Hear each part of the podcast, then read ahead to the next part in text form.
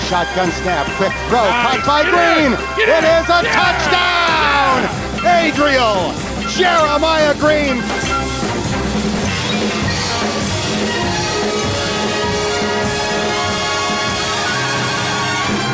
You don't live in Cleveland. You live in Cincinnati. Hello and welcome to episode 86 of Cincinnati, the Bengals UK podcast that is, well, we're trying to keep calm and carry on, but the world has been a very edgy, fearful place during the past few months, and since the 25th of May, it's got even darker. Now, we issued a statement yesterday about the murder of George Floyd and many others across the United States. And I think I just need to reiterate that now on the podcast. A podcast that, in the grand scheme of things, doesn't seem too much, might seem glib and even uh, irrelevant to some as the events unfold. We want to reiterate on this podcast to the African American community in the US we see you, we hear you, and we stand with you. Now, you may ask why a little Cincinnati Bengals podcast 5,000 miles away in the UK feels the need to comment on such matters. Um, the reason is because this is on all of us, and racism, discrimination, and brutalization also happens and continues to happen in this country and all over Europe. Now, we need to check ourselves, check our heads, and check our attitudes. It's that simple. So yeah, there we go. A, serious start to the podcast. Um, it's going to become less serious when I bring my partner in crime in Nathan Palmer. Hello, Nathan. How you doing, my son? Very well said there. Very, um, I completely agree with all of that, and uh, very sensible, sensible tone right there. Yeah, I mean, as I said to you before we started recording, we can't not mention it because we do like to have a laugh on this podcast. We do like to entertain as much as you know we possibly can and I think we've been doing a good job during the the COVID crisis. Goodness me, the COVID crisis seems like years ago in during the past week, but this is a really serious matter, and I know lots of our friends in the US are affected by this, and I say it's you know we're affected by this in this country uh, as well. So, uh, and we also kind of make a big deal about uh, making sure people know that we are a welcoming inclusive fan community where we encourage people of all colours and creeds and religions and genders and sexual orientation to come along and be a part of it. So we really, you know, if we're serious about that, then we we have to comment on these things. Have you ever considered a career in politics? Some of your eloquent speeches here, you know, it's very, very uh, forward thinking and the sort of sort of um, the sort of man we need right now in these situations? uh, the short answer is no. I don't think no. Uh, I just like to kind of make sure I'm living my best life. Basically, um, everyone's got flaws. Everything, everyone gets things wrong. No one's perfect, but um, you have to try and uh, have at least some respect for people who are different to you. I think that's always been my attitude in life. Yeah, I, th- I think with the whole starts the podcast, we, we, we, you know, it'd be difficult for us to come on air and just have a, you know, a bit of a crack and a laugh at the moment. I think that's a um, very nice way to start things off. Um, so yeah, well done, my son. Thank you. Um, but it's not about thanking me. It's just you know.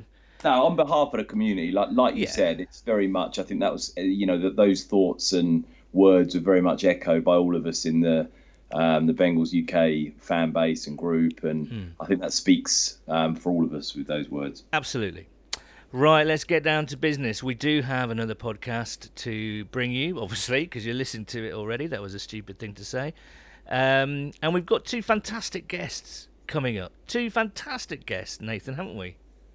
Oh, absolutely, yeah. A, have, we ever had a, have we ever had a four way before, son? Two guests on and one? Uh, I don't think we have. Maybe we have. Maybe not. It was all it was all via the magic of Zoom, and um, I guess you proper surprised me with that as well. I tell you what, I thought it was just yeah. going to be a cheeky little sort of you know voice call, all yeah. of a sudden the cameras are raining down on me, and I've got, um, you know, one of NFL Network's greatest known um, presenters on the other end. Yes, so... that's right, that's right. Because uh, coming up for you in a little while is Scott Hanson, the magnificent Scott Hanson, the presenter of NFL Red Zone and and a few other things on NFL Network. and also his producer Ryan Yunt, who I found out last year was uh, an avid Bengals fan. And uh, I actually met Scott last year when he came over to London and asked him if he would be on the podcast. Uh, it's only taken like a year to do it, but we've got there in the end. And it is a fantastic interview because I think uh, the NFL Network do a really, really good job, generally speaking, uh, and for those who can't afford um, uh, the subscription to Game Pass, which you know not everyone can, NFL Red Zone is just a, a staggering achievement every week. Not not just in front of the camera, what you get through. It's you know Scott is very fond of saying it's seven hours of commercial free football, which it is, and being on air for that long is a real marathon. And um, and Scott is going to give us an insight into how that all plays out, and Ryan will give us an insight into how that plays out behind the camera. And I think it's a really fascinating uh, interview. I think a really great interview that goes on yeah. longer than I kind of expected it to.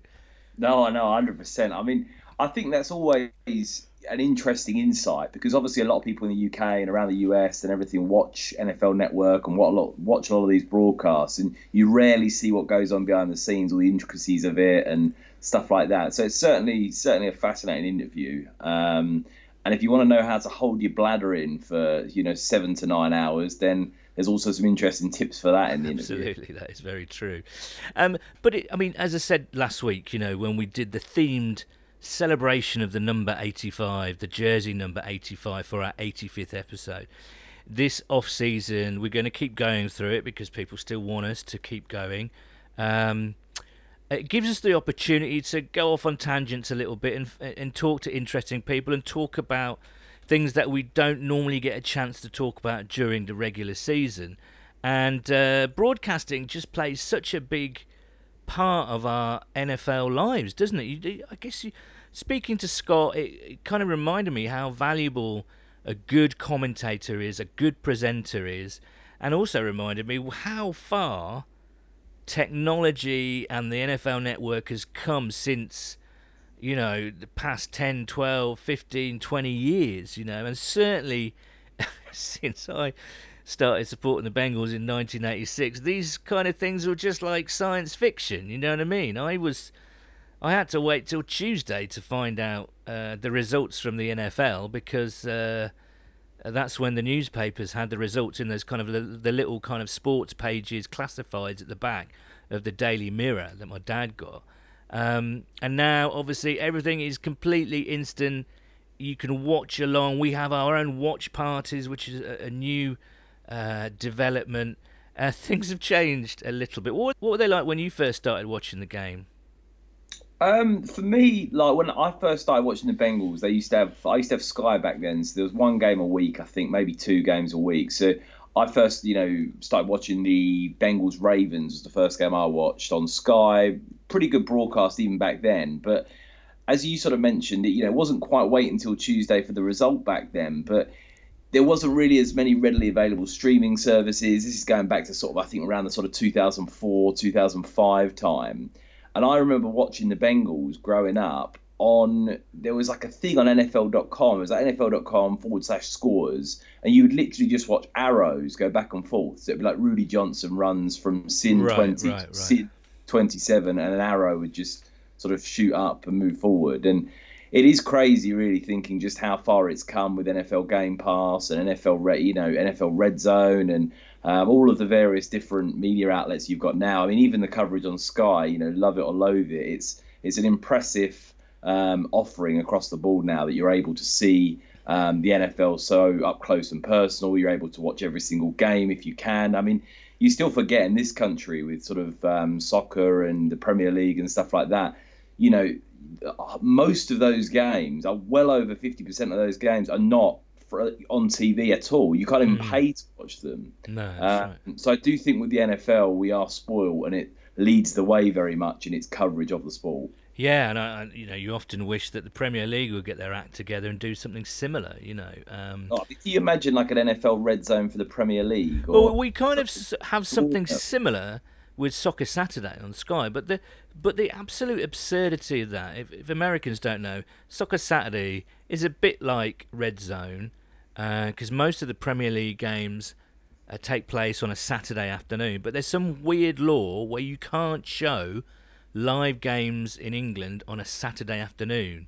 The the uh, the closest, the, the, sorry, the um, the fastest that you can see games is a big traditional highlight show on Saturday night on one of the big terrestrial networks uh, on the BBC called Match of the Day, which is fine. But you don't get any it's live. Extraordinarily archaic, isn't it? It really is. You don't get any live games on a Saturday, which when you again when you compare it to the NFL, is just seems ridiculous to me. Um, no, so, we, absolutely. So, so, we've got this Soccer Saturday program where it is, but it's similar to Red Zone. It happens from about midday till about six o'clock on a Saturday, and they show kind of bits of preview film. And there's four guys in a studio and a presenter.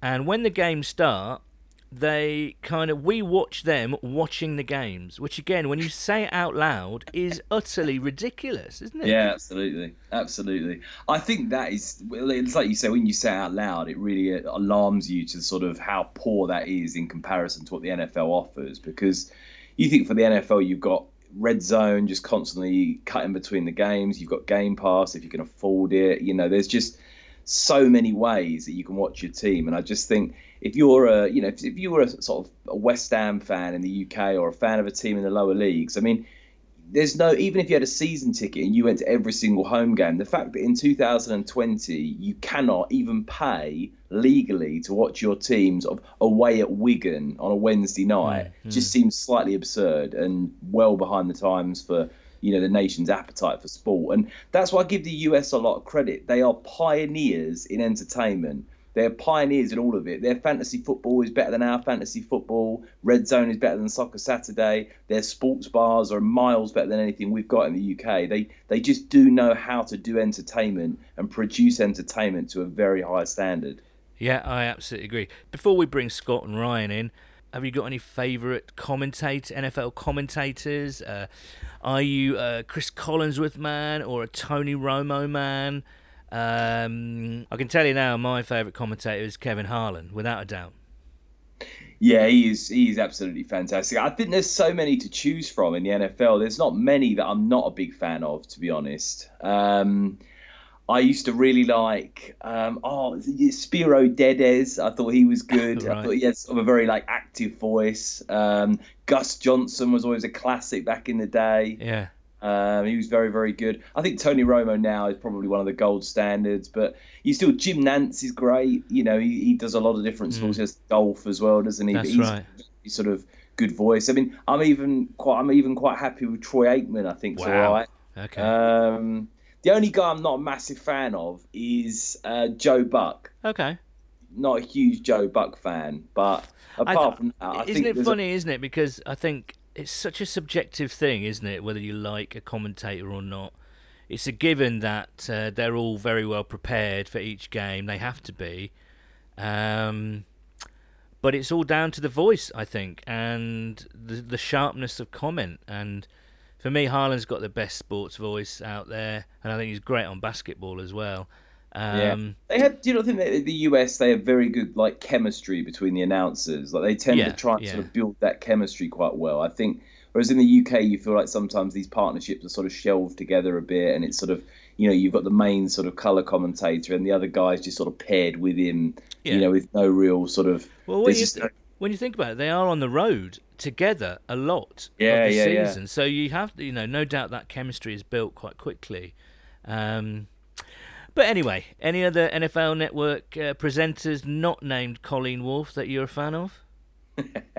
I do think Colleen Wolfe's incredible broadcaster. There's there's a reason I think she's gone yes. so far in her career and is now you know involved in a lot of things on NFL Network. It's just extraordinary charisma and you know really fun, engaging, outgoing personality, which I think translates to broadcast so well. Um, who else is there on NFL Network? I've, don't even I've, know. It starts and finishes with Colleen Wolfe for you, doesn't it? I really, I'm really not a fan of Chris Wesseling. I really don't like Chris Wesseling. I know okay. that on this podcast, and you spoke to. I'm really not a big fan of his. Yeah, uh, I think I think he is a bit of a marmite character, isn't he? I don't mind him. I think he's he's an intelligent, bright guy. Uh, mind you, I'm not keen on Mark. I'm not keen on Marc Sessler from around the NFL. Mm. Uh, but, like Daniel Jeremiah is very good. Yeah, Jer- Bucky Brooks is really, really good. Yeah. Um, um, who else is there on the old network? There, there's a lot of good people on there. You know, Kay they're, Adams. They're... But I mean, they're all really good, slick, smooth presenters. I think. You know, I think the the real development was um, was the Good Morning Football thing. I think that's really in, an interesting concept that works really, really well. I think. Yeah, absolutely. They've just. I think the US is so good at just giving you characters. They've just got a lot of different characters. Like Michael Irvin's really good fun. On, mm. um, you know, Deion Sanders is really good fun. You've got. Um, Matt Money Smith even's a bit of a dry character that now and again appears. He's quite funny. Like there's there's just a lot of different personalities that I think are sort of very engaging to watch. You don't have anyone that's just sort of that you feel like it's just a sort of an old pro that sort of is on there for his name only and has got absolutely yeah. no charisma. Do you know what I mean? You feel like they all deserve a spot as broadcasters within their own right, as well as the fact, obviously, that they had an esteemed career. Absolutely. Uh, so the NFL Network do a fantastic job. ESPN have got some great presenters as well, and of course we have Sky over here and our very own Mark Chapman and Osi Umenyiora and Jason Bell on the BBC when they when they do their stuff. So we are sport, and of course, we have Dan Hoard and Dave Lapham on the Bengals side of things, which again, you know, we're spoilt with those guys. They're they're absolutely fantastic, and of course, Marissa Contepelli. Oh, it's an embarrassment of riches, Nathan, isn't it? Really. I know, absolutely. I mean, we are lucky, aren't we? There's some, some very, very talented individuals out there on the NFL side. Absolutely. And then there's us. um, I was just about to say something, and then there is us, you know.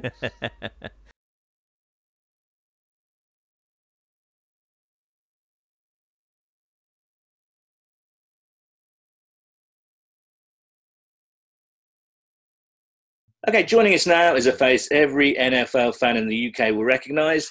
Since 2009, Scott Hanson has been the presenter of NFL Red Zone, among other things, on NFL Network, and uh, has delighted fans every week with his marathon stints behind the camera, bringing us the best action across the league every single Sunday during the season, ad free as well. Uh, I'm delighted to say that Scott joins us now, along with the show's producer, Ryan Yunt, who just happens to be a Bengals fan. Chaps, welcome to Cincinnati. Thank you. Thanks for having me. yeah, me. absolutely. Let, let me, can I just say something real quick? Go ahead. So, I, you know, as the host of NFL Red Zone, I get asked to do a lot of interviews, radio shows, podcasts, television shows. I've done dozens and dozens, probably hundreds of these, right? And and, and now it, at the stay at home rules quarantine rules with with covid-19 i've been asked to do even more. This is the first one i've ever done with the man you see on your screen right here our fearless producer of nfl red zone ryan yunt. So i am particularly thrilled to be talking to you guys today and to, to have my colleague on with me who not only is one of the biggest brains behind NFL Red Zone, but he is, I'm going to go out and say it, he is one of the authorities in the United States on your beloved Cincinnati Bengals. this man lives and dies Bengals football. So uh, we're going to have a fun conversation here, I'm sure. Okay. Um, we got. It, it feels a bit weird talking Bengals with Scott in the room. No offense, Scott. You know, um, but we'll make them feel a part of the family. I'm sure. Exactly. Uh, but let's get to Red Zone first. Um, Scott, when you began presenting Red Zone, you know, kind of what over a decade ago, did you think it would have the same kind of impact that it has today? Believe it or not, yes. And and it's easy to say that now because you know almost everybody watches it and almost everybody that watches it loves it. So it's easy to say, "Oh yeah, you knew it was going to be a smash." But when we first started it, we rehearsed several times because this was all new for all of us. I, I mean, I'm a television lifer, and all the people that work on the show have worked in television, but no one's ever done a program like this. Okay. Yeah. When we were practicing it, in the summer leading up to 2009 i looked and i was like if if we do this right if we do it the right way it's going to change the way people watch football forever. And i, I legitimately believe that. Now i'm a positive guy to begin with but um, I, I thought if if we do this, I would watch the show if I was an audience member because I'm a football junkie, just like all of us are. And, and, there's no better way than than NFL Red Zone to get a straight IV injection of football awesomeness than than seven hours of commercial free football every Sunday. so and, and I'll and I'll prove that that I'm not trying to say how I knew, but our first episode, and this is on my social media somewhere, I'm sure our very first episode, the very first time I ever came on camera in the first episode, I said, Welcome to NFL Red Zone, the channel that we hope and we think will change the way you watch football forever. Wow. May have seemed like bombast at the time, it may have seemed like hyperbole, but there's not a week that goes by in football season where I don't hear from dozens of people who say, Red Zone's changed the way I watch football. Yeah, 100%. And how do, how do you think, I mean, it sounds like a daft question, but how do you think it has changed the way people have watched football? Well, it, it, I mean, it, a lot of people watch football for the excitement, whether that comes from them playing in fantasy football, or whether that comes from growing up a Bengals fan, or whether that comes from gambling on the games. People want the excitement of football. And just think of what NFL Red Zone is it trims the fat off of every football game.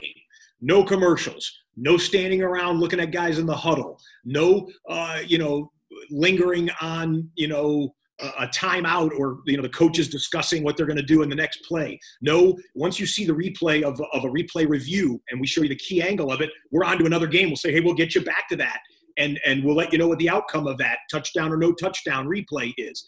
So it just it, it's just it's all the best parts. So hmm. it's like saying, okay, well, why do you think you know cake is good? Well, if you just had big bowl of icing, I, I, think I think people would say, yeah, you know what? That's that's my favorite part right there. So I, I, think that's one of the that's one of the key things as to why it's why it's been so awesome. Has it changed over the years? As I say, we're we're over a decade into this now. Um, has it changed at all during that time?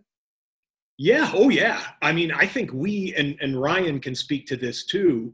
I think we are like a team. In fact, when we have our our staff meetings, we talk in analogies like like a team. And and a good team is even if you're at the top and people say, "Oh yeah, you're doing the best in your championship level." A good team is always looking for that edge, always trying to raise the game. So we we constantly, Ryan, we constantly talk about hey, how can we get the graphics better? What if we mix Absolutely. the audio this way? What if we, uh, uh, and he can speak to the technological side of it more than I can. What if we do this a little bit better? And all, it's all in an effort to serve the fans, to serve our audience, and and hopefully our television expertise matches well with our football fandom and say, well, if I was sitting home on my couch, this is the way I'd like to see it. Or you know, it'd be really awesome if we could do this. So I don't know, Ryan, can you can you talk on that a little bit? Sure. I mean, um, I'm not a day one uh, one person from from Red Zone. I missed the very first season, but um, I would walk by where they were doing the show after I would cut my highlight for my game on a Sunday and see through sort of peek in through the glass what they were doing, and I you could feel um, the electricity because the people that are working on the show are reacting like fans in a stadium would. So mm-hmm. um I, I I wanted to be a part of that. And so I got onto the crew the next year. And so I've been here to watch it develop. The biggest thing, um, you always want to come up with new ways to present things, but the you, you don't want to change. I mean, this is it is the it is the way it is because of of football. It, you're you're chasing the biggest plays. We're chasing all the action. You you don't want to you don't want to outthink yourself. So, um, but you do want to sort of every every summer we kind of put our heads together and it's how do we how do we you know how do we get better? How do we um, what yeah. can we do differently? Whether how do we get more games on the screen at one time? Um, you know, we've done something in the past where um, it was during it was during the winter season, so there was a snow game that really didn't have two teams you cared much about, but that game was yeah. Um, it was in the snow, and everyone loves the elements. So on the fly, we created a box to keep that game in the Yeah. corner of the screen so that people could always have an eye on it. And when we thought that it was getting a little too exciting and deserved to be the featured game, we'd bring it back up full. Um, so Yeah, I would I would add some to that. I would add this, Sure. Ryan. It, what, what Ryan's saying, I think, is it's not so much reinventing. The system is the system. Hey, it's watching Right. football. It's seeing the big plays. It's watching touchdowns. But what I'll mix another sports metaphor into it. We're not trying to reinvent our golf swing, but we're trying to shave one stroke here or there every time we go out. It's not not something totally different, but the edge is in that little margin. And hmm. if we can shave one stroke off the front nine, one stroke off the back nine, the audience might not say, "Oh, Red Zone's doing this totally differently." right. But we'll know the difference, and the viewer will have a better viewing experience because of it. it's the one percenters, isn't it? It's the one percent stuff that you're talking about. And what was interesting there that came over, you, Ryan said it's like the whole team celebrates touchdowns and like a bunch of fans in the stadium there. What kind of atmosphere is it like on a Sunday in that studio? Because it must be quite electric, it must be quite intense and focused, but also you never quite know what's going to happen, right? Okay, now this is where Ryan and I will differ because so Ryan is in the control room and he's in my ear in my earpiece. Hmm. The the studio is mostly quiet because my microphone could go hot, could go live at any given moment. And so we'll celebrate in there, but the control room I gotta think is is crazier, but Yunti can speak to that. Sure. Um, what we've done is, and we all just want to have fun covering the game, obviously, and, and the show itself is is exciting. But we've got a red zone fantasy league so that people in the control room are playing against each other and they are celebrating each other and they are yelling at each other that their team just took the lead. So it's the game within the game for us that kind of keeps us um, excited and and um, and I can. Scott probably heard this through the mic, and it's probably the least professional thing I've ever done on NFL Red Zone. But um, I cheered a game-winning touchdown in the control room so loud that um, I'm. They still they still talk they still talk about it. It was a um, it was a Bengals win at home against the Packers where they returned a fumble late for Yeah, a yeah, yeah, defensive yeah. score to beat them. Um, and yeah, I, I got uh, I I th- I think they said I screamed, but I remember that I'll, game uh, well. I'll defer to them. Yeah. Uh, yeah. Um, Scott, when you came over last year, it was brilliant because you engaged with the fans as you love to do and you're very good at. Uh, but you gave us the, the the people that were gathered in the pub. You gave us a real insight into your routine, your preparation routine, both leading up to the Sunday and during the Sunday. In terms of, you know, as, you mentioned, it's seven hours. It is a marathon stint in front of the camera. No real chance for any bathroom breaks or anything like that uh, I, I, I think everybody would love to know how you prepare for it because there's a lot of information that you have to store up there, don't you, as well? Yeah. Um, yeah. So could you give us an insight and maybe Ryan chip in with with the kind of behind the camera preparation as well? Sure. But Scott, if you could give us an insight into how you prepare for each Sunday marathon. Yeah. Uh, well, I want to speak with, when I'm talking to the audience, I want to speak with passion and with knowledge. And both of those coincide with how well prepared I am when the first game kicks off on Sunday.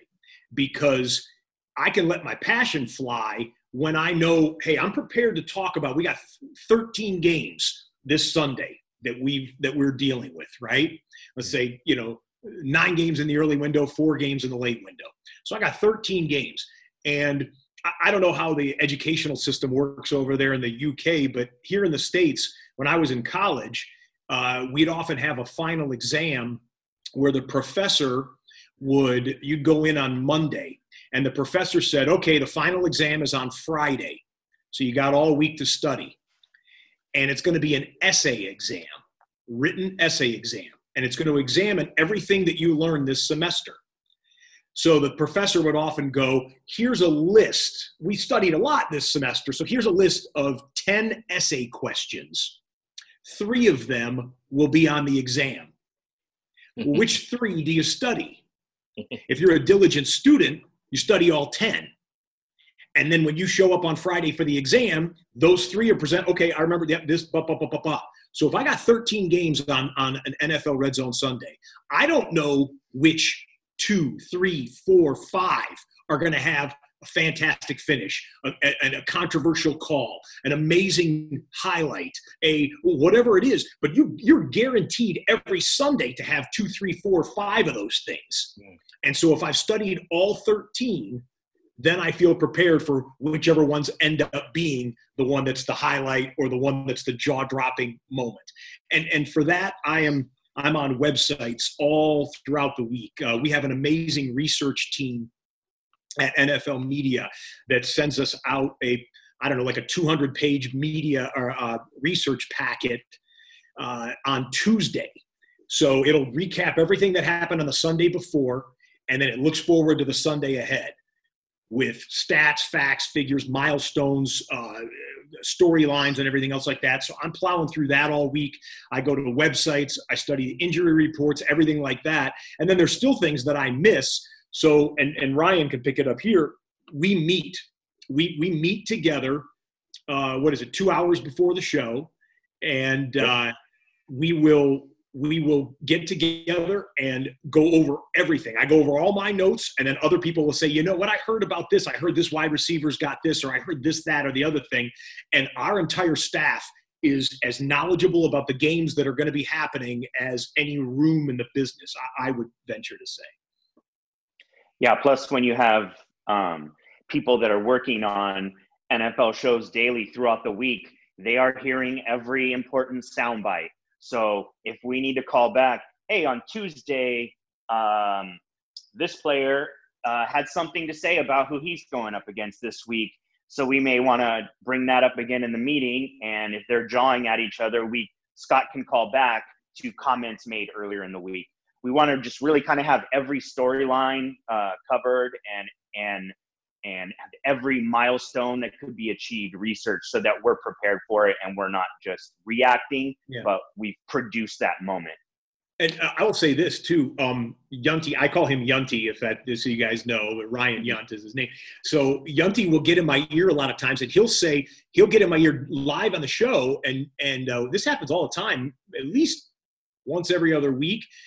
Hey, you know what? They're saying like Twitter because we got somebody who's monitoring Twitter too and we only go to legitimate sources or sources that we think are legitimate, not just some random fan tweeting something out. But Twitter's saying that the stadium had, there was a, you know, a malfunction of something in the stadium or whatever, like some random thing that, that is not obvious when you're just watching the game in the box itself.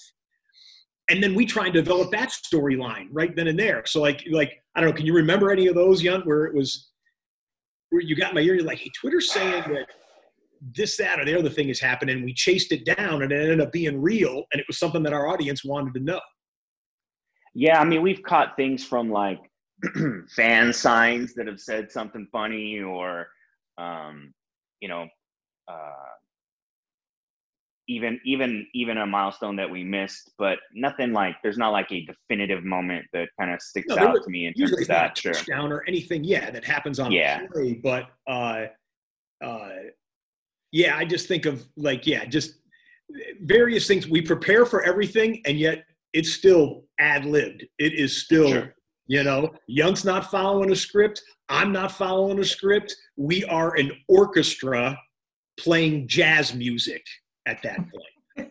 what about the day itself, the morning before the broadcast? Because I remember you telling us at the Admiralty in London that you had a special diet. You kind of did things that so you didn't go to the bathroom so much. And it was really fascinating because it seems when you watch it so seamless so energetic. But as you say it's the study it's the preparation it's the diet it's everything. It's it's it's a crazy thing. Yeah i mean uh, look at hosting a seven hour show with no commercials has certain biological requirements if i'm not going to leave my post. And of course, famously, I, I do not go to the bathroom. I've mm. taken one bathroom break in the last seven years or something like that. And uh, Uh, so I, I, I have a routine Sunday morning. So we work on Pacific time. Uh, Ryan and I are talking to you from Los Angeles, where our studios are located, and the games kick off at 10 a.m. Los Angeles time. So I wake up around 5 a.m. on Sunday morning. Uh, you grab my shower, go into go into work. I like to be the first one in the studio, and usually I'm the first one first one in there. Get my notes all set in on my desk, and and um, and then yeah, I have my breakfast, which is my last nourishment or liquids for the entire day. And that I usually get my breakfast around six fifteen, something no six six thirty or so. I mean, we have it timed to the minute, um, six thirty, let's call it, and that's uh, three and a half hours before showtime. And we have a cafeteria at the network, and the chef at the cafeteria uh, makes me the same dense protein, salty breakfast so I can retain water. And I, I scarf that. It's turkey burger, no bun, a turkey burger patty, uh, salty, crispy bacon. I usually get like a like a muffin, like a blueberry muffin, and uh, egg whites, scrambled egg whites, and then this is a bizarre one on the side, a side dish of Kalamata olives. I love salty Kalamata olives. And then I'll have one bottle of water and maybe like a Diet Coke or Diet Pepsi. And I don't drink coffee. Believe it or not, all this hype, all this energy doesn't, is non, not really non, mostly non caffeinated. Uh, and then I'm done. Three and a half hours before I shut it down, I go to the bathroom usually three times in those three and a half hours, including twice in the last hour before the show, including two minutes before the show. When you guys are watching the countdown clock, they, they play the countdown clock in the UK. Do Yeah. they? Yeah, No, do they? I think um, like not five sure. The film's music's behind it playing, Yeah. and Yeah. No, I don't think we get that in the UK. I Oh, really? Okay. that. Oh, you guys are Yunty. We got to get them the countdown clock. People in the United States. So, because NFL Red Zone is its standalone channel, that's why you don't get it. Because there's other broadcasting on Sky Sports or or Yeah, exactly. Yeah, yeah. We, Yeah, we get yeah. on Sky Sports Mix. Sky Oh, Sports. okay. Okay. and we In the United States. Well, here you, your audience is going to learn this right now. In the United States, NFL Red Zone is a standalone channel. So NFL Network is on channel 212 right, right. NFL Red Zone will be on 213. So there's it's just there's nothing on before we come on. So we put on a countdown clock and it starts at what five minutes, ten minutes? five minutes. Five, Five minutes. minutes. And it's just it's just a countdown clock on there. And it says NFL Red Zone will begin in five minutes, 499, 450. People sit there and they watch it and they get so I've been told all the time, my kids will sit there and watch it with me, and my buddies will sit there and watch it. And we play the old classic NFL films music Yeah, you know Yeah, like yeah. those those those songs that just they just mean football to you yes. and the countdown clock goes to three two one bam and then the, the lasers begin for the beginning of the Dun, open dun, dun, dun, dun, dun, dun, There it is. Dun, dun, dun, dun, dun. We're going live right now. He's got it memorized so anyway so i go to the bathroom during the countdown clock and i'm back in and then it's it's uh lock into the games and the will, willpower of a ninja to not have to go to the bathroom for seven hours um, Nathan will come in in a second to ask you some Bengals questions. Um, but working together so long, you must have a really nice sort of shorthand together uh, and a kind of a different sort of language of communication. A nod here, a kind of a raised eyebrow there. I would imagine. Is that would that be true, Ryan? Um, well, I, every, every cue would be a verbal cue for us, but I think having done this so long and just sort of knowing the game the way we do, we we we already sort of think like each other. So um, he'll say, "Hey, I don't know if you're thinking this," and I'll and I'll have already been setting it up in the control room because there's there's many steps to just to, for behind the scenes for us to see one step on air. So I'll have already been coordinating those things. He'll get in my ear. Hey, hey what do you think? Um, we need to do this. I said, okay, we're already lining it up. Prepare to do this. Um, I mean, just to give you an Yeah. example, without being too um, TV uh, techy. Um, Oh, give them the TV let's- tech. They love that. It's like hearing the hearing the quarterback call a play in the in the huddle. So we definitely have vocabulary that everyone in the control room and Scott all know, whether it's um, an update, which is we're just going to show a play in between a play and then we're coming back.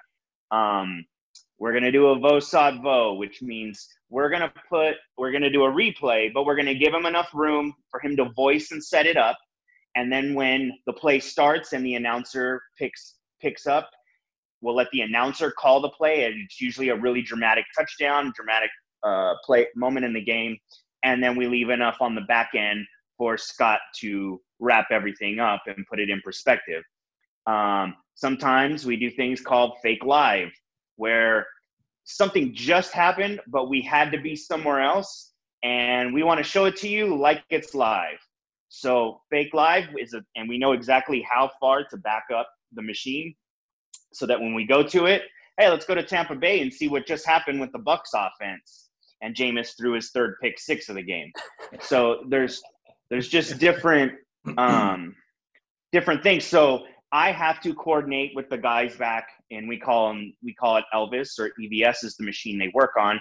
That is basically just a replay machine that they can scroll backwards on any of the games that are being taken in, so they can cue those up to the right moments that we need. So I'll have coordinated with them. I'll have coordinated with the director after this play. We are going to do an update. I'll have coordinated with graphics. This is the scoreboard we're going to need. And on the back end, they reached a milestone. So why don't you have the full screen ready that says that Drew Brees is now number two all time in career touchdown passes? So mm-hmm. I'll get in Scott's here. All right, Scott, we've got a third and whatever, uh, third and seven here for the Dolphins. After this play, I'm going to show you Drew Brees' touchdown. We're going to go to the graphic, and then we'll come back because the Dolphins are in the red zone, and we will let all those wheels go in motion. And uh, I, I, just had a flashback. I'm, I'm, when he just said that right there, it felt like uh, uh I haven't heard his voice in my ear in know, six months.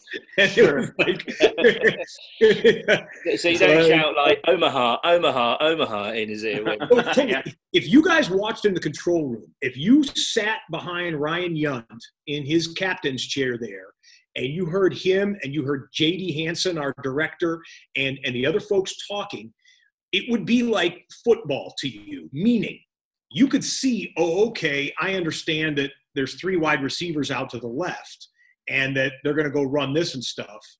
But if Tom Brady's calling uh, trips left, razor, pistol, uh, you know, pistol 23, spider 2, Y banana, you wouldn't make head or tails of that. Mm. And so our language in TV is would probably sound like that to you, and yet you would watch it and you would understand. Oh, okay, I see what just got executed. Sure, sure. right. Right. Yeah. We've got about eight minutes left. I think uh, Nathan's chomping at the bit to ask some Bengals questions, and Ryan. yeah, well. Ryan has put us to shame. He's dressed in all his Bengals finery there. He's got this amazing sneaker collection behind. I've got a wardrobe behind. I don't know what Yunt makes, but his salary at NFL Network to be pretty solid to have a kicks collection like that. right, guys, we're going to kick this off talking about the Bengals, and where else can we start but talk about the new uh, face of the franchise, Joe Burrow. Um, I'll start with you, Ryan. Tell me what you think about him as a player and how you think he'll translate from LSU to Cincinnati. Um, well, I don't know that I've been ex- this excited about a, a, draft pick since 2003. Um, I Scott can attest to this because we've had text messages back and forth. We knew all along once once the season started to go downhill, we knew that this was the end of the Dalton era. And the despite what everyone was saying about Chase Young being a generational player and the best player in the draft, and those are still things that um, I really won't dispute. Um, but the Bengals had to draft a quarterback, and um, so it was sort of the the Tua versus Burrow watch uh, leading up to that. And I think that Alabama LSU game um, really was for myself proved that Joe Burrow needed to be the guy that they went with. This, you know, even if Tua was hobbled a little bit, I, I still think that um, for their offense and what they want to run, I think Burrow is a better match. And it's hard to argue with one of the greatest college seasons of all time. Um, he he's more athletic than I think people think. He's definitely um, as accurate as as it gets. And I, I don't think his whatever knock you want to give him on arm strength, I don't think it's enough on tape to um, to make me think he's less of a player. Yeah, Kurt Warner just said that Kurt that, that Burrow reminds Kurt Warner of Kurt Warner. So yeah, I'll take that. Yeah. Yunty and I would text back and forth. So if I remember the the chronology of it, you guys, you the Bengals, clinched the number one pick in week 16, I believe. It was already clinched mm-hmm. going into the season finale. But week 16, there was a circumstance of a, a, a, circumstance where the Bengals were leading in their game or someone else was losing and it was going to put the number one pick in play. Yunty's in my ear and I can hear his voice getting forlorn. Do you know what this game was? This is the Dolphins game yeah, where the Dolphins crazy comeback. We're going to put them away and they had this crazy comeback. And, and I'm thinking, what are they doing? Andy Dalton trying to save his job right there. I'm not joking. He he was getting in my ear, and I could hear. And he's a professional. He does not let you know external circumstances impact his, his job. But I could hear his voice changing. Like he he could not believe. And for the average fan, that game was sensational because it was bananas at the end. It was nuts. Uh, two point conversions and onside kicks and everything else that had happened. But so anyway, so you guys clinched it he calmed down after week 16 and then and i our entire text thread became watching lsu games and seeing burrow four touchdowns in the first half and i would just text him dude like that and he would just send me back like dude like that because I, I, mean i'm not a bengals fan but i love good football and i'm excited for a franchise that's been beaten down in recent years to have a guy who could be a transcendent talent. And i love seeing i love seeing great quarterback play and burrow was otherworldly. So i'm fired up for you guys. Yeah, and I think I think yeah we're all excited to get Joe Burrow in, and I think it sort of builds on last season. You know, the transition from Marvin Lewis to Zac Taylor, um, right. Ryan, I'm interested to sort of get your thoughts on Zac Taylor. I mean, we've had him on the podcast and we've been fortunate enough to beat him. Really nice guy, super positive, really sort of good motivational speaker. The jury obviously still out massively on what he brings sure. to the table. What what have you seen from him in his first year in Cincinnati? Well, I think the first thing, and obviously a coach that goes two and fourteen uh, in their first season, there are obviously going to be some some questions and some doubts.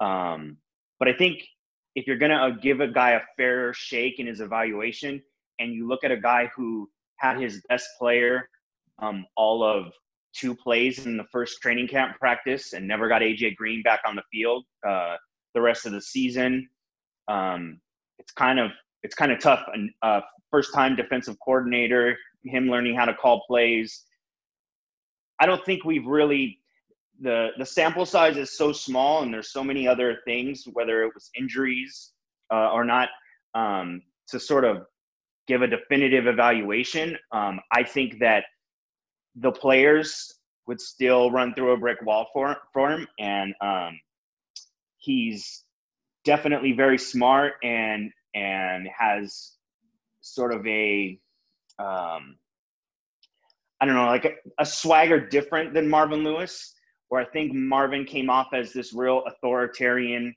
um, coach, and that's what they needed at the time. Um, but he kind of seems more relatable to the players, and uh, I, I'm excited. I, I'm still very excited to see how his offense grows when he has everything at his disposal, and now he's going to have uh, a young quarterback with a lot of talent to groom.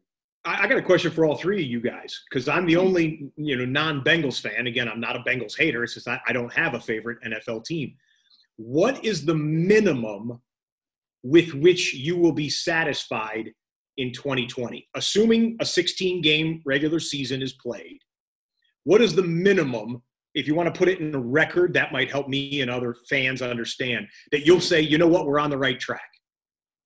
I think it goes both ways, actually. I think it's both record. We obviously want to win. We're not kidding ourselves that we're going to get to the playoffs. At least most Bengals fans are. Uh, kidding ourselves we're going to walk straight into the players. We just want to see improvement and progression and transi- a good transition to the NFL, I think, to set us up maybe for the next year. Yeah, I agree. I would say seven wins. I think Zac Taylor needs to get that. I think that would sort of show some clear progress on the season before. Seven wins for a rookie quarterback, you know, is not a bad total. You look at Kyler Murray last year, and you know he looked very, very good, but the Cardinals still didn't, you know, get as many wins as you know they perhaps would have liked. So I think seven wins as a sort of minimum. I'd be, I'd be fairly happy with that. Guys, thank you so much for the time. I know you get asked lots to do. You do such a fantastic job do not underestimate how important the job that you do for fans over here. So thank you. And there you and go. Thank you Scott for joining Hanson us now. And Ryan, yeah, thanks, guys. Thanks so much. Follow Look forward to seeing you again next time I'm in the UK. Scott All right, cheers, guys. Yeah, no problem. Ryan. Take care of yourself. All right, Stay thanks, guys. Ryan Bye-bye. underscore Sova S O V A H underscore Yunt. Uh, it was really fantastic to have those guys on. I thought, and they just they you know we could quite easily have chatted to them. I know I say it a lot. Could quite easily. We didn't really get into the Bengals. I had to because of the forty minute limit on um, on Zoom because I'm not a premium subscriber. Um, we could have kept going on that one. Really, I had to cut them off.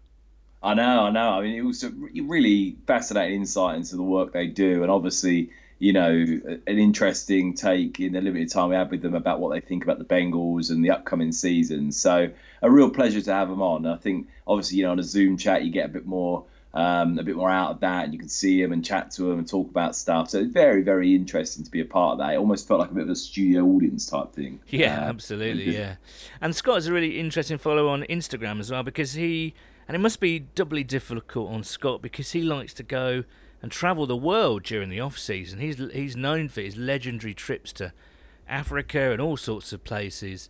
Um, so you know, being locked down and broadcasting from home and all that kind of stuff must be kind of difficult. It's difficult for us all, let's face it, but uh, for different reasons. Um, so a huge thank you to um, to Scott Hanson and to Ryan uh, Ryan Yunt, their producer of NFL Red Zone. And it wasn't it great to see Ryan? He was in our Zoom conversation. Uh, he was dressed in all this fantastic Bengals paraphernalia and had this wall of, of sneakers behind him. What a fantastic collection. Uh, I had a wardrobe behind uh, my face, and you had your bedroom. So I think, uh, th- again, they kind of outshined us when it came to Zoom backgrounds as well. Well, it's Scott Hanson behind him as that uh, that like mad US style kitchen, which is, always looks a bit like a warehouse in its own right, like a massive industrial fridge and really like lovely like marble um, kitchen top. So you know, ra- rather envious of that kitchen in Scott Hanson's Yeah, you got your eye on Scott's kitchen, eh? um, anyway, so um, we're going to carry on. We've got some questions. We always ask you guys for questions um, at WhoDey underscore UK on Twitter and Bengals UK on Facebook. We've got a few things in the pipeline, uh, which should be fun, bringing them uh, through in the next couple of weeks or so. But in the meantime, we do have some questions. Uh, Andrew Townsend at Andrew Townsend 2. Would you prefer to continue in the AFC North with its aggressive competitiveness or change division into an easier division for more success? Good question. I mean, for me, I would 100% stay in the AFC North. I love those games against Pittsburgh. Um, there's nothing like a rivalry like that. You know, I think as much as you want to win, you want to beat the best. And, and I think Pittsburgh and Baltimore have been good teams um, for a long time. And I think if we can get one up on them, it makes you feel better about the whole thing. There's two good rivalries there. And even with the interstate rival with Cleveland, it might not be as hot as the other two potentially. But um, no, I, I do like the AFC North, to be honest. I'd, it'd be a shame if we were um, chopped up into another division. I Um, agree, what- and also it's all cyclical as well. You know, if you go into one division, so I mean, what is the weakest in the AFC? Say this, the South maybe. That you always got a chance in. yeah. You've always got a chance in the South, I think. But Well, I mean, um, arguably it could be the East. I mean, you think Yeah, that, yeah. that, that Tom Brady, uh, the Dolphins, Jets, and um, Bills uh, between them have never been sort of lights out the last ten years. So Oh, I think Yeah. I think the Bills might be. Uh, anyway, that's for another podcast. Uh, Ross at Burrow to AJ. Favorite Bengals jersey of all time, uh, or one you remember a particular player wearing? Two of mine are here. I'd do any anything for that Ocho Cinco white jersey, and it looks as though he's got. Uh, he sent pictures over of uh, Chad Johnson tiptoeing down the sideline, uh, and Corey Dillon, and they've got the kind of the full length Bengal cat on on the sleeve of the jerseys. I'm going to go classic 80s because it's my era. The single kind of orange stripes on the, on the side, no mucking about, no frills or spills. That's the jersey and the uniform that I, I fell in love with, and that's what I'm sticking with. Yeah, do you know what? The one you're talking about is a really smart bit of kit. That is, um, I do like that one. I'm, I've never been the biggest fan of the Bengals jerseys in the last 10, 15 years. I think they're always just a bit sort of like not bad, nothing special. Mm. But for me, I do think the color rush white jerseys. Are oh yeah, big, yeah, I love that jersey. They, yeah. they, are really slick and they look really, really nice. And I think if we were to pair those with a white helmet, I think it would just absolutely finish the look. You see, you see, I think I think the orange helmet just really sets it off. Um, but I can understand, I can understand why that. Yeah, I think um, that's going to be my next purchase. I think for I, a I am Burrow jersey, a Burrow color rush pro- probably is going to be Joe Boy as the name on the mm. back. But I'm just trying to think: is there anyone else that be maybe Higgins? Maybe yeah, like maybe Higgins, maybe uh, don't know. Mixon, I can't see. It's you. Shane Perfect Day here because he was the perfect geezer to have on your on your jersey. right. You know what I mean? I can't. I can't see you wearing a Mixon jersey anytime soon. But anyway, TJ Houshmandzadeh's shiny shoes at TJ shiny shoes. He's back. Uh, any plans to brew some more Tiger Stripe? Quite I'm one of them right now. Yeah, I know, right? We've got a question. Um, it's a hot day. It's been a hot three, four, five days in London. Like, you know, 28 degrees or so, and uh, which is what that's in the 80s, isn't it? In probably sneaking in into the 80s. Yeah. Um, which is hot for London, and uh, yeah, nice, cool Tiger Stripe would go down an absolute treat, I think, wouldn't it? No, they, they were nice, those beers. I'm not going to lie. They were tasty little drop, weren't they, my son? They were. But no, we have no more plans to brew. After saying all that, there are no plans to brew any Tiger Stripe this year. Who knows next year? Who knows? I reckon. I reckon there might be. I'm going to start a rumor that we're we're in we're in talks with the brewery about brewing a massive batch of Tiger Stripe. Okay, all right. Thousand can minimum order.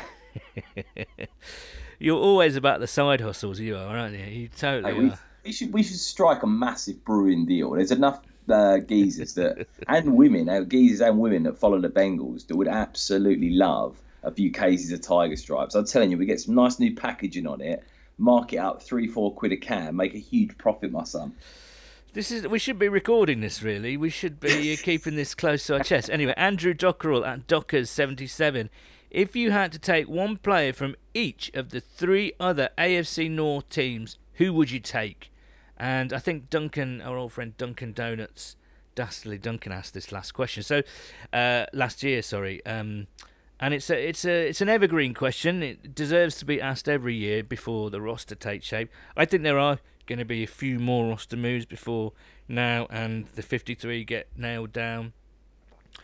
Uh, we've had several. Andrew's had several replies to that. So Peter Dadswell at Dadders has says uh, Marlon Humphrey, uh, David DeCastro, Baker Mayfield, the Browns player to carry the clipboard better than Finley, carry the drinks, etc.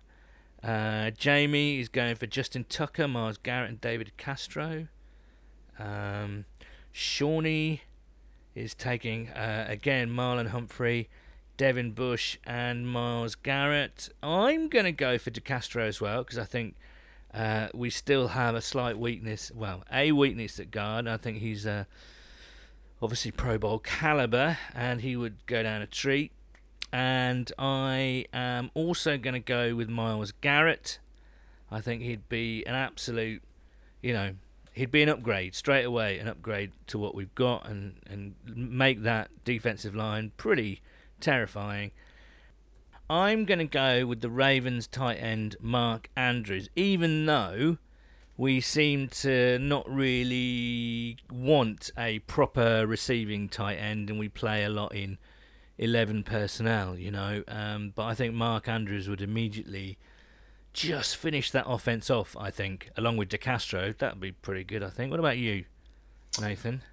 So I'm going to go on the Lions, son. So I'm going to go Ronnie Stanley from the Ravens. Mm. I think he's one of the best uh, tackles in the league and be a massive upgrade over what we've got at the moment. Um, Then from the Browns, I'm going to go Myles Garrett as well. I think he, you know, and again a massive piece on the defensive line. So we've got two linemen there. And then from the Steelers, I think I'm going to take Ben Roethlisberger and swap him with Joe Burrow.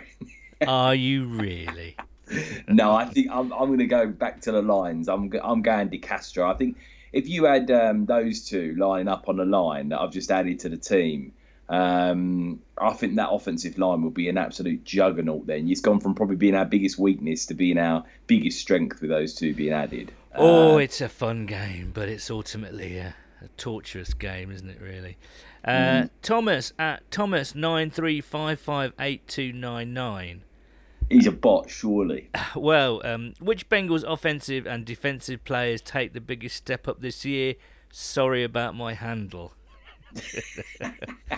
right, homework, Thomas. Get yourself a profile pic and get yourself a proper handle so uh, Nathan can comment on it. But uh, a, a, very plausible and fair question to ask, I think. Which of those offensive and defensive players do you think will take the next step next season? I'm, I'm saying Jessie Bates on defense and John Ross on offense. I think John Ross is going to have a massive year and it's going to really piss everyone off because then they're, we're going to have finally got some use out of him and you know everyone will be really excited about him and then you know Joe Burrow will have this fantastic weapon and then we'll be in a dilemma as to whether to pay him or not.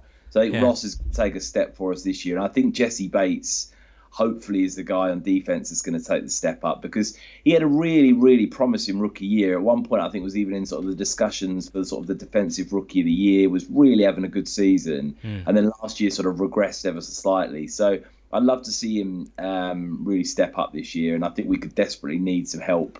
Um, alongside Vonn Bell, so yeah, fingers crossed. Well, I am going for Drew Sample. Ooh. Um, I based on nothing really, but he's a second round pick, so he's got to have talent.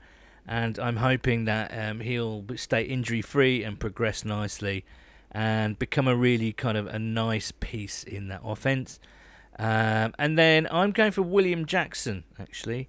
Uh, I think the pressure's on for old uh, uh, WJ3. I think um, he he had a he had an okay year last year. Like much of the team, he was better towards the end of the year. Um, but I think with the defensive signings on that side of the ball, they bolstered the running game. They're looking to seal the edges a lot more. Jackson was exposed last year against, especially against the run. So I think with the extra help that has been signed on the defense, I think he could have uh, a good year this year. Yeah, I really want to see that defense step up next year. I mean, I miss those days when you had those really sort of rugged Mike Zimmer defenses that were really a strength of the team. And I think the last couple of years we've really taken steps back to the point of being quite poor on defence. So I'm really hopeful that with you getting someone like DJ Reader in, Vonn Bell, um, you know, getting obviously some rookies in, uh, especially from the linebacker side of things. Um, I'm really hopeful we can take a step forward there next year, and we, we really do need to. Uh, Dom at Bumbling Bengal. Um, Solid handle. Hello. Uh, predictions on the first catch, TD, interception of the upcoming season. I've got Boyd, Sample, and Alexander, respectively. I mean, there's no way to guess who's going to do that, but I, I'm going to say, just for he- the headlines, I'm going for TD and catch. It's going to be AJ Green. I'm going first touchdown is going to be Eifert down the seam to Uzomah. Um, Eifert to Uzomah. Yeah, no, not Eifert to Uzomah. Say, hold on a minute. well, what my smoke? It's been a long day, son. I ain't had my dinner yet. Um, it's going to be Joe Boy Burrows to see Joe Uzomah over the over the middle yeah. for the first touchdown, first catch, little screen, get Joe Mixon involved. You know, get yeah. but get the uh, Burrows and quick, get Mixon a catch. First interception. Um, ooh, tricky WJ, one. No, I said it. First interception, WJ three. Okay. I don't know. So I'm just going to pick anyone out of the hat, and it's going to be um, Akeem Davis Gaither. How about that? oh, Akeem Davis Gaither with a one-handed 105-yard return for a touchdown. Imagine that. uh, Michael Smith at solid underscore handle. Solid handle. Cincinnati Bengals the movie. Who's in the cast? Oh, I mean, uh, we're gonna have to think about that one. Really good there's, question. There's, there are too many characters, really. Um, so we need to narrow it down. Maybe that that could be our homework this week. Yeah, I like I like the question though. Yeah, it's a good one. Uh, Memphis Soul Stew at Stuart Baird six eight eight. With the London games not taking place this year, thoughts on a Bengals visit next year? Oh, I mean it's it's always a welcome thought. The Bengals coming back over. Um, don't know. That is the short answer. I don't know logistically how it would work. Perhaps they'll, perhaps they have to contractually obligate the teams that were lined up for this year. Uh, but of course, everything rotates next year in terms of divisional games, etc., etc. So uh, the fixtures aren't going to be the same it's going to be interesting to see. But yes, of course, I'd love the Bengals to come back over. Well, I, also I, it depends with the, the LA teams that would think of coming over because their stadium will probably be built by this time next year, won't it? So obviously the Raiders have got their brand new stadium as well. So mm. I I don't think they'll probably be in a rush to give up too many home games at their end. So I, there's a possible chance there. Mm. We shall see. Jamie at Trek White Beaster, it's been banging hot for a week now. What do you do to keep cool? Any tips, Nathan? I just eat. I, Ice cream. You know, get a load of ice in. Like, you know, when I've been out to the park, get a load of ice in. And I've had some really good new beers recently. There's this beer I'm drinking called Menabrea. Right. It's an Italian lager. Like, the crispiest, most beautiful lager I've had in a long time. Mm. Um, fully recommend that. That that certainly keeps me nice and cool. Yeah, I like putting my feet into a uh, a bowl of just cold water, just sitting there. Uh, that tends to cool me down quite nicely. Um, what that is. Hey, what?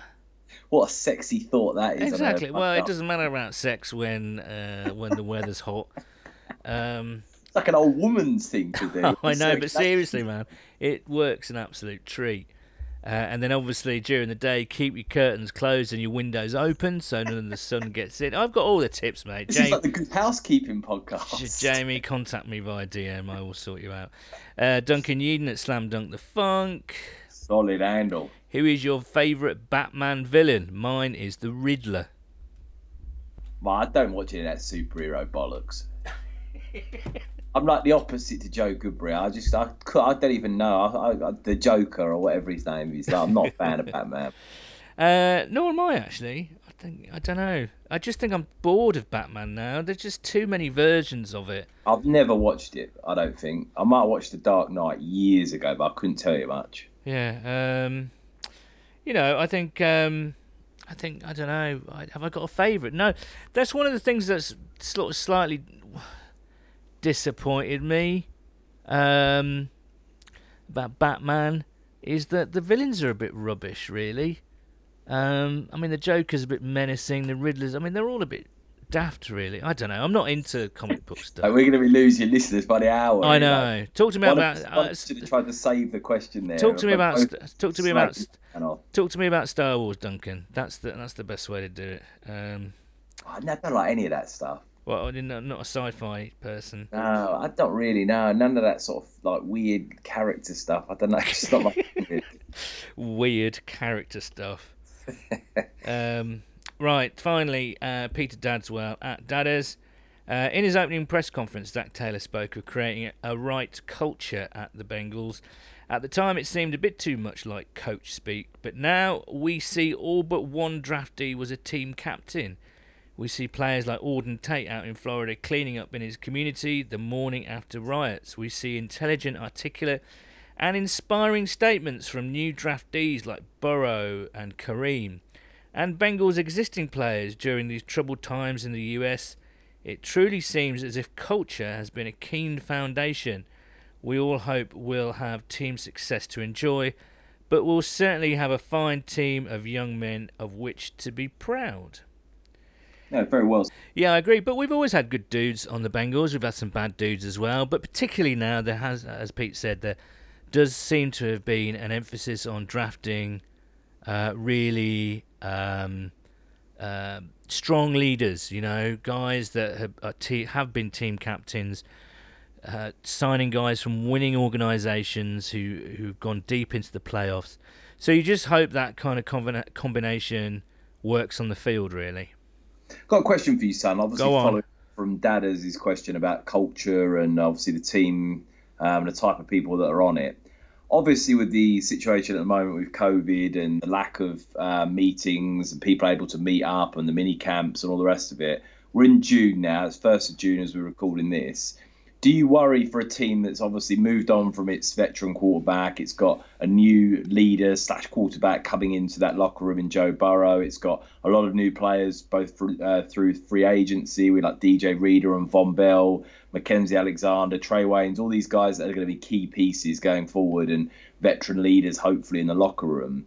Does it concern you that there's been quite a big overhaul this off season and that the lack of face time, the lack of um, you know, the lack of chemistry these guys are able to build earlier in the off is not there because it's going to be depending on what the training camp situation looks like in August. You know, it might well be, you know, it looks like it will go ahead, but it, how, you know, will it be the same sort of experience? Will there be um, the same amount of time available? Like, I'm just wondering for you, for you, if it concerns you going into the season, if that could be an issue of us sort of gelling and getting together. Yeah, it does a bit, but I think I think I'd be more concerned if it was just us that were doing that. Do you know what I mean? I think the fact that everyone, uh, you know, has to be. But if you've got an experience like team, like locker room, and you've got yeah, like but don't forget we still have experienced players in there. But uh, but equally, we do have a new, brand new quarterback. So you're right. Chemistry has to be built there with his receivers, with the with the entire offense, and in fact the team, because people do look to the quarterback for leadership. Um, and I noticed on, on Twitter he's already been showing signs of strong leadership, um, which is great. Uh, but yeah, I think all teams are in this situation, and it's just a case of, of getting because from what I've read, a lot of a lot of facilities are beginning to open up now. Uh, coaches might be going back next week. Training camp due to start at the end of June.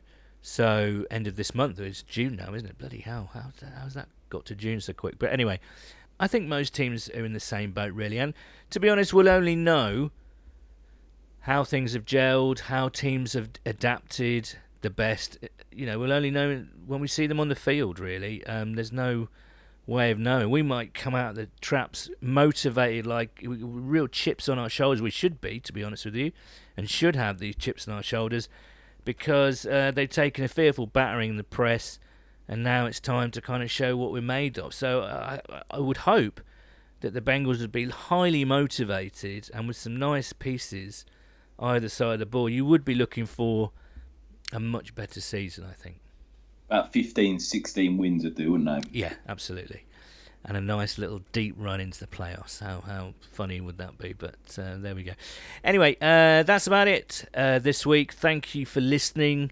Thank you for continuing to listen. We'll have another watch party this Sunday on the 7th of June, the game to be confirmed. Uh, and thank you for all your correspondences. Please do stay safe out there. Uh, and until the next time, it's a WhoDey from me. And a WhoDey from me. Cheers, guys. And it should also be noted that the views and opinions expressed within this podcast do not reflect those of the Cincinnati Bengals organisation.